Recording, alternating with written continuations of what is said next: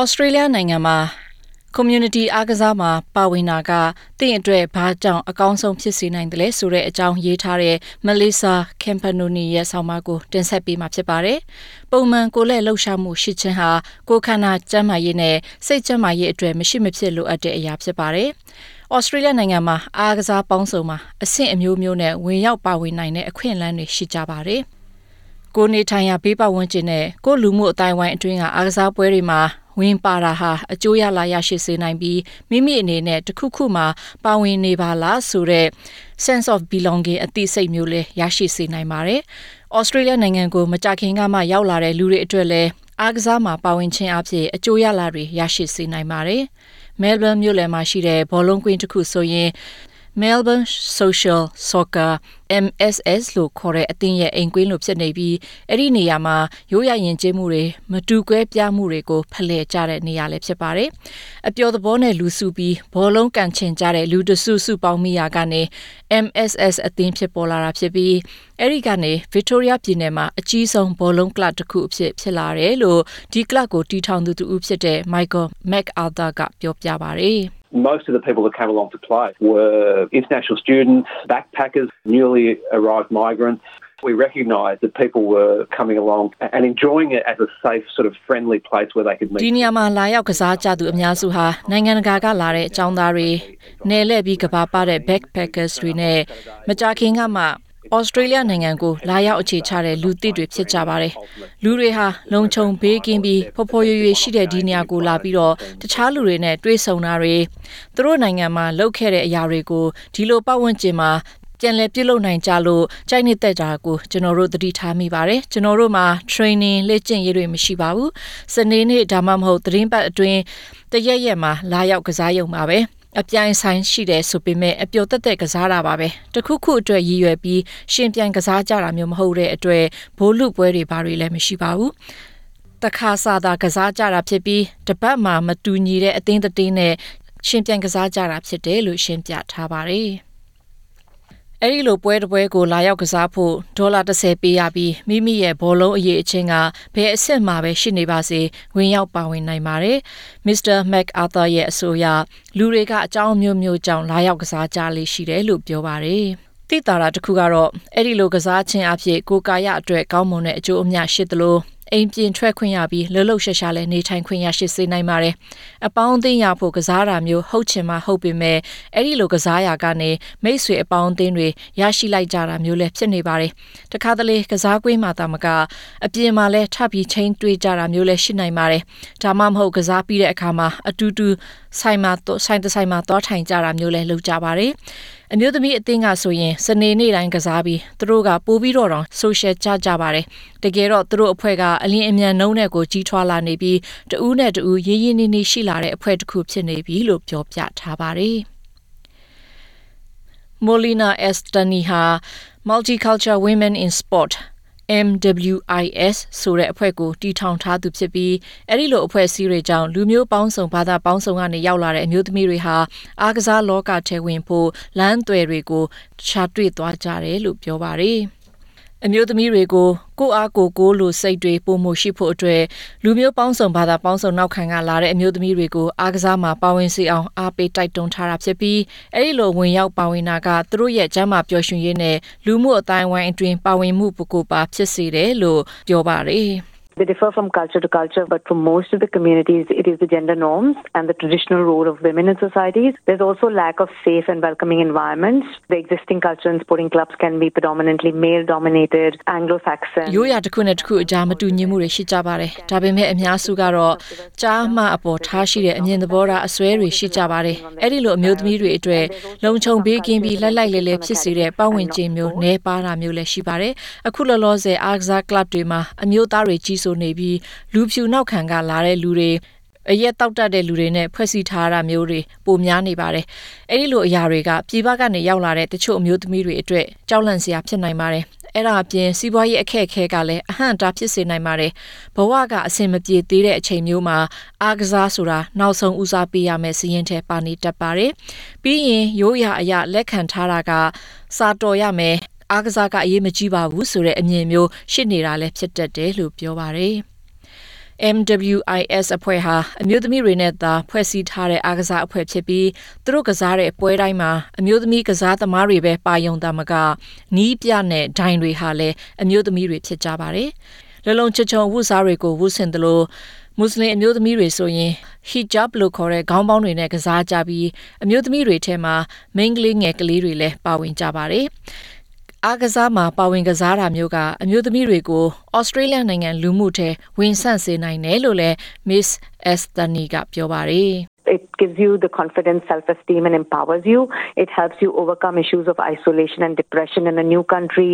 find peer support from sporting groups, develop အားကစားကကိုကိုကိုယုံကြည်မှုအထင်ကြီးမှုနဲ့လောက်ကင်နိုင်စွမ်းရှိမှုစိတ်နေစိတ်ထားကိုရရှိစေနိုင်တယ်လို့နိုင်ငံအသစ်မှာအထီးကျန်မှုမဖြစ်အောင်စိတ်ကြယောဂမဖြစ်အောင်မိမိကိုယ်ကိုပံ့ပိုးကူညီနိုင်မဲ့အားကစားအဖွဲ့တွေနဲ့ထိတွေ့မှုရရှိစေနိုင်တယ်လို့ရဲဘော်ရဲဘဲစိတ်ဓာတ်တွေမွေးစေပြီးတခါတရံမှာအိမ်တွင်းအကြမ်းဖက်မှုကြုံရရင်လည်းထွက်ပေါက်တစ်ခုအနေနဲ့အင်အားတရမျိုးဖြစ်စေနိုင်တယ်လို့ပြောပါတယ်။ဒါအပြင်နိုင်ငံအသစ်မှာရောက်နေပေမဲ့ကိုက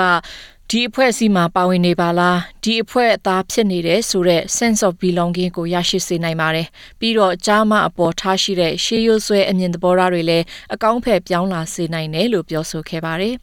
community အားကစားဆိုတာအသက်အရွယ်အားလုံးနဲ့လည်းဆိုင်ပါတယ် Melbourne Social Soccer မှာအာမခံကာမိဖို့အတွက်အသက်16နှစ်ကျော်ရမှာဖြစ်ပေမဲ့လည်းအသက်အရွယ်ပေါင်းစုံပါဝင်ကြတာပဲလို့ Mr. MacArthur ကလည်းပြောပါတယ် There's some younger guys in their 20s, quite a few guys in their 30s and a handful of people in their 40s and 50s. That's the thing that people like when they turn up and they realise that it's not a professional standard. You don't have to be အသက်20ဝန်းကျင်လူငယ်တွေအသက်30ဝန်းကျင်နဲ့အသက်40 50ဝန်းကျင်လူအနည်းငယ်လည်းရှိပါတယ် အဲ့ဒီလိုလူပေါင်းစုံနေတာကိုလည်းလူတွေကကြိုက်နှစ်သက်ကြပါတယ်သူတို့ဒီနေရာကိုလာရောက်တဲ့အခါမှာ professional လို့ကစားတတ်စရာမလိုဘူးကိုလုံးကိုပေါက်ကြန့်ခိုင်စရာလည်းမလိုဘူးသက်လုံတအားကြီးကောင်းစရာလည်းမလိုဘူးအသက်ငယ်စရာလည်းမလိုပဲဘယ်သူမဆိုဝင်ရောက်ကစားနိုင်တယ်ဆိုတာကိုသိကြလို့နေသက်ကြပါတယ်ဘယ်သူမဆိုပါဝင်ခွင့်ရတာဖြစ်တဲ့အတွက်ကြိုက်ကြတာလို့ပြောပါတယ် လူငယ်တွေအတွက် Center for Multicultural Youth CMY ဆိုတဲ့အဖွဲ့ရှိပြီးသူတို့ကအားကစားနည်းအမျိုးမျိုးကိုကြီးမှုပေးထားတဲ့အဖွဲ့ဖြစ်ပါတယ်။ Jay Panchal ဟာ CMY မှာအလုပ်လုပ်သူဖြစ်ပြီးဩစတြေးလျနိုင်ငံကိုအတိရောက်လာတဲ့အသက်12နှစ်နဲ့25နှစ်အကြားလူငယ်လေးတွေသူတို့နေထိုင်ရာဘေးပတ်ဝန်းကျင်မှာအံဝင်ခွင်ကြဖြစ်အောင်နဲ့သူတို့ဟာဒီနေရာနဲ့လည်းသက်ဆိုင်မှုရှိပါလားဆိုတဲ့ sense of belonging ခံစားချက်မျိုးရရှိအောင်အားကစားတွေနဲ့မိတ်ဆက်ပေးသူဖြစ်ပါတယ် It's such an ingrained part of Australian society. With swimming, basketball, AFL, for example, it gives you a good insight into the local community, especially for newly arrived young people. Some of these benefits ဥပမာအားဖြင့် ရေကူးအားကစား ဘတ်စကက်ဘောနဲ့ AFL လို အားကစားတွေဟာ ဩစတြေးလျနိုင်ငံရဲ့ လူမှုဘဝမှာအယိုးဆွဲနေတဲ့ အားကစားတွေ ဖြစ်ပါတယ်။အဲဒီလို အားကစားအသင်းတွေက ဒေသအတွင်း လူမှုအတိုင်းဝိုင်းကိုတည်နာလည်စေနိုင်ပြီး အဲဒီလိုနေရာမှာ ပါဝင်ခြင်းအဖြစ်အသိရောက်လာတဲ့ လူတွေအနေနဲ့ ဒေသခံ လူမှုအတိုင်းဝိုင်းနဲ့ ထိတွေ့ဆက်ဆံမှု ဖြစ်စေပြီးတော့ အဲ့ဒါတွေက ကိုကျမ်းမာရေးနဲ့ စိတ်ကျန်းမာရေးအတွက်တာမက လူငယ်တွေအတွက် အလောက်ကန်အခွင့်အလမ်းတွေလည်း ရရှိစေနိုင်တယ်လို့ ပြောပါတယ်။ ကလေးတွေကျောင်းဆင်းချိန်မှာအားကစားဆော့နိုင်အောင်စီစဉ်ပေးတဲ့အဖွဲ့တစ်ခုကတော့ Youth Transition Support Program ဖြစ်ပြီး Melbourne မြို့မြောက်ပိုင်း Hume ဒေသကကလေးငယ်တွေအတွက်စီစဉ်ပေးထားတာဖြစ်ပါတယ် So we collaborate with the Broadmeadows Leisure Centre to do afternoon futsal, volleyball, basketball and swimming. What we do as well is have employment opportunities to learn like soccer accreditation, basketball coaching. ကျွန်တော်တို့က Broadmeadows Leisure Centre နဲ့ချိတ်ဆက်ပြီးတော့မွန်းလွဲပိုင်းမှာ futsal ဘောလုံးပွဲတွေ volleyball, basketball နဲ့ရေကူးတာမျိုးလုပ်နိုင်အောင်စီစဉ်ပေးပါတယ်။ဘောလုံးအားကစားလောကမှာနီးပြလက်မိုက်တွေရတဲ့အထိအလောက်ကန်အခွင့်အလမ်းရရှိအောင်လုပ်ပေးသလို ဘတ်စကက်ဘောနီးပြတင်နန်းနဲ့ဒိုင်လူကြီးတွေအထိလုံဖြစ်လာနိုင်ဖို့တင်နန်းတွေပို့ချပေးပါတယ်။အဲ့ဒီလိုတင်နန်းတွေကနေလူငယ်တွေကသူတို့အတိုင်းဝိုင်းထဲကအားကစားကလပ်တွေမှာအချိန်ပိုင်းအလုပ်တွေရရှိတာမျိုးရှိတဲ့အတွက်ဖြစ်ပါတယ်။အဲ့ဒီကနေအချိန်ပြည့်အလုပ်ရသွားတာမျိုးလည်းမဖြစ်နိုင်ဘူးဆိုတာဘယ်သူပြောနိုင်မလဲလို့သူကပြောဆိုလိုက်ပါတယ်။ CMY ရဲ့အားကစားအစီအစဉ်ဟာလူတိုင်းအတွက်ဖြစ်ပြီးဘလို့အရေးချင်းရှိတဲ့လူငယ်မျိုးမဆိုပါဝင်နိုင်ကြပါတယ်။မတန်ဆွမ်းမှုဖြစ်နေတဲ့လူငယ်တွေအတွက်ဆိုရင်လည်း wheelchair basketball လိုအဖွဲ့တွေ disability sports Victoria အဖွဲ့နဲ့ Welcome in Australia လိုအဖွဲ့တွေနဲ့ချိတ်ဆက်ပေးပြီးတော့အားကစားတစ်ခုခုမှာပါဝင်ခွင့်ရအောင်လှုံ့ဆော်ပေးထားပါတယ်။ Mr. Panchal ရဲ့အဆိုအရ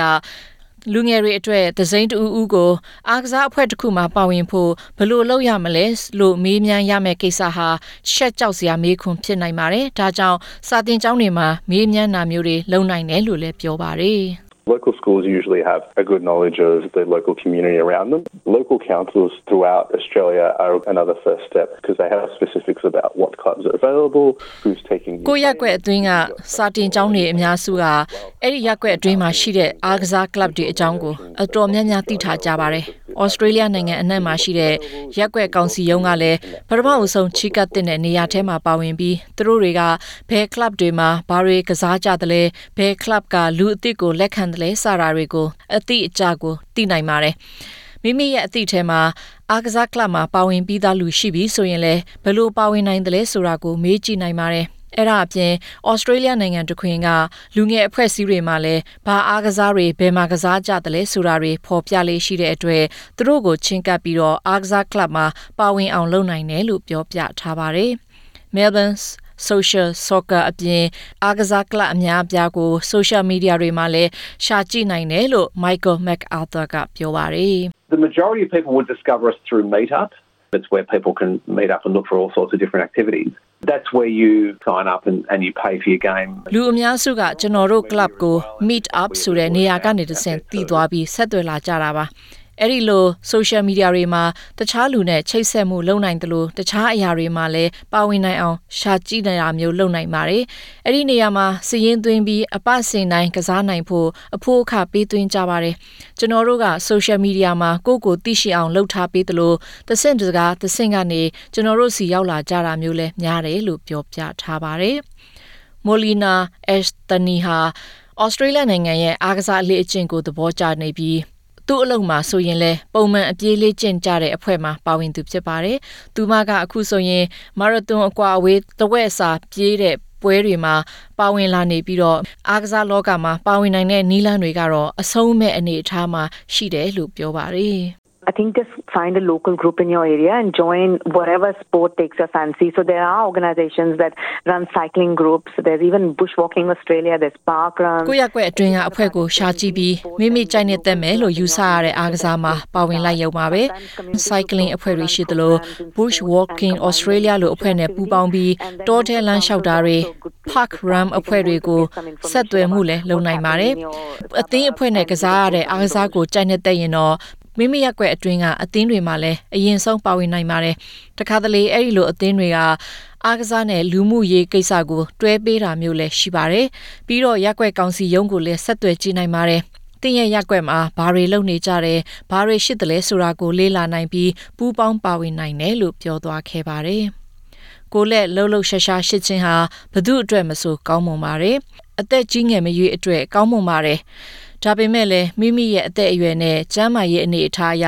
ဘယ်လောက်ထိအားကျိုးမှန်တဲ့လှုပ်တင်တယ်လဲဆိုတာတွေကတော့ကွာခြားကြမှာဖြစ်ပါတယ်။မိမိအနေနဲ့ကိုလဲလေးကျင့်ခံအသစ်တွေကိုစတင်တော့မယ်ဆိုရင်လည်းဒီလိုလှုပ်ရှားမှုကမိမိနဲ့ကိုက်ညီမှုရှိမရှိဆိုတာကိုဆရာဝန်နဲ့အရင်တိုင်ပင်ဆွေးနွေးမှုလုပ်နိုင်ပါတယ်။မိမိဘေးပတ်ဝန်းကျင်မှာဘလို့အားကစားကလပ်တွေရှိတယ်လဲဆိုတာကိုလေ့လာခြင်းရင်ဩစတြေးလျနိုင်ငံအားကစားကော်မရှင်ယုံ Australian Sports Commission ရဲ့ website ဖြစ်တဲ့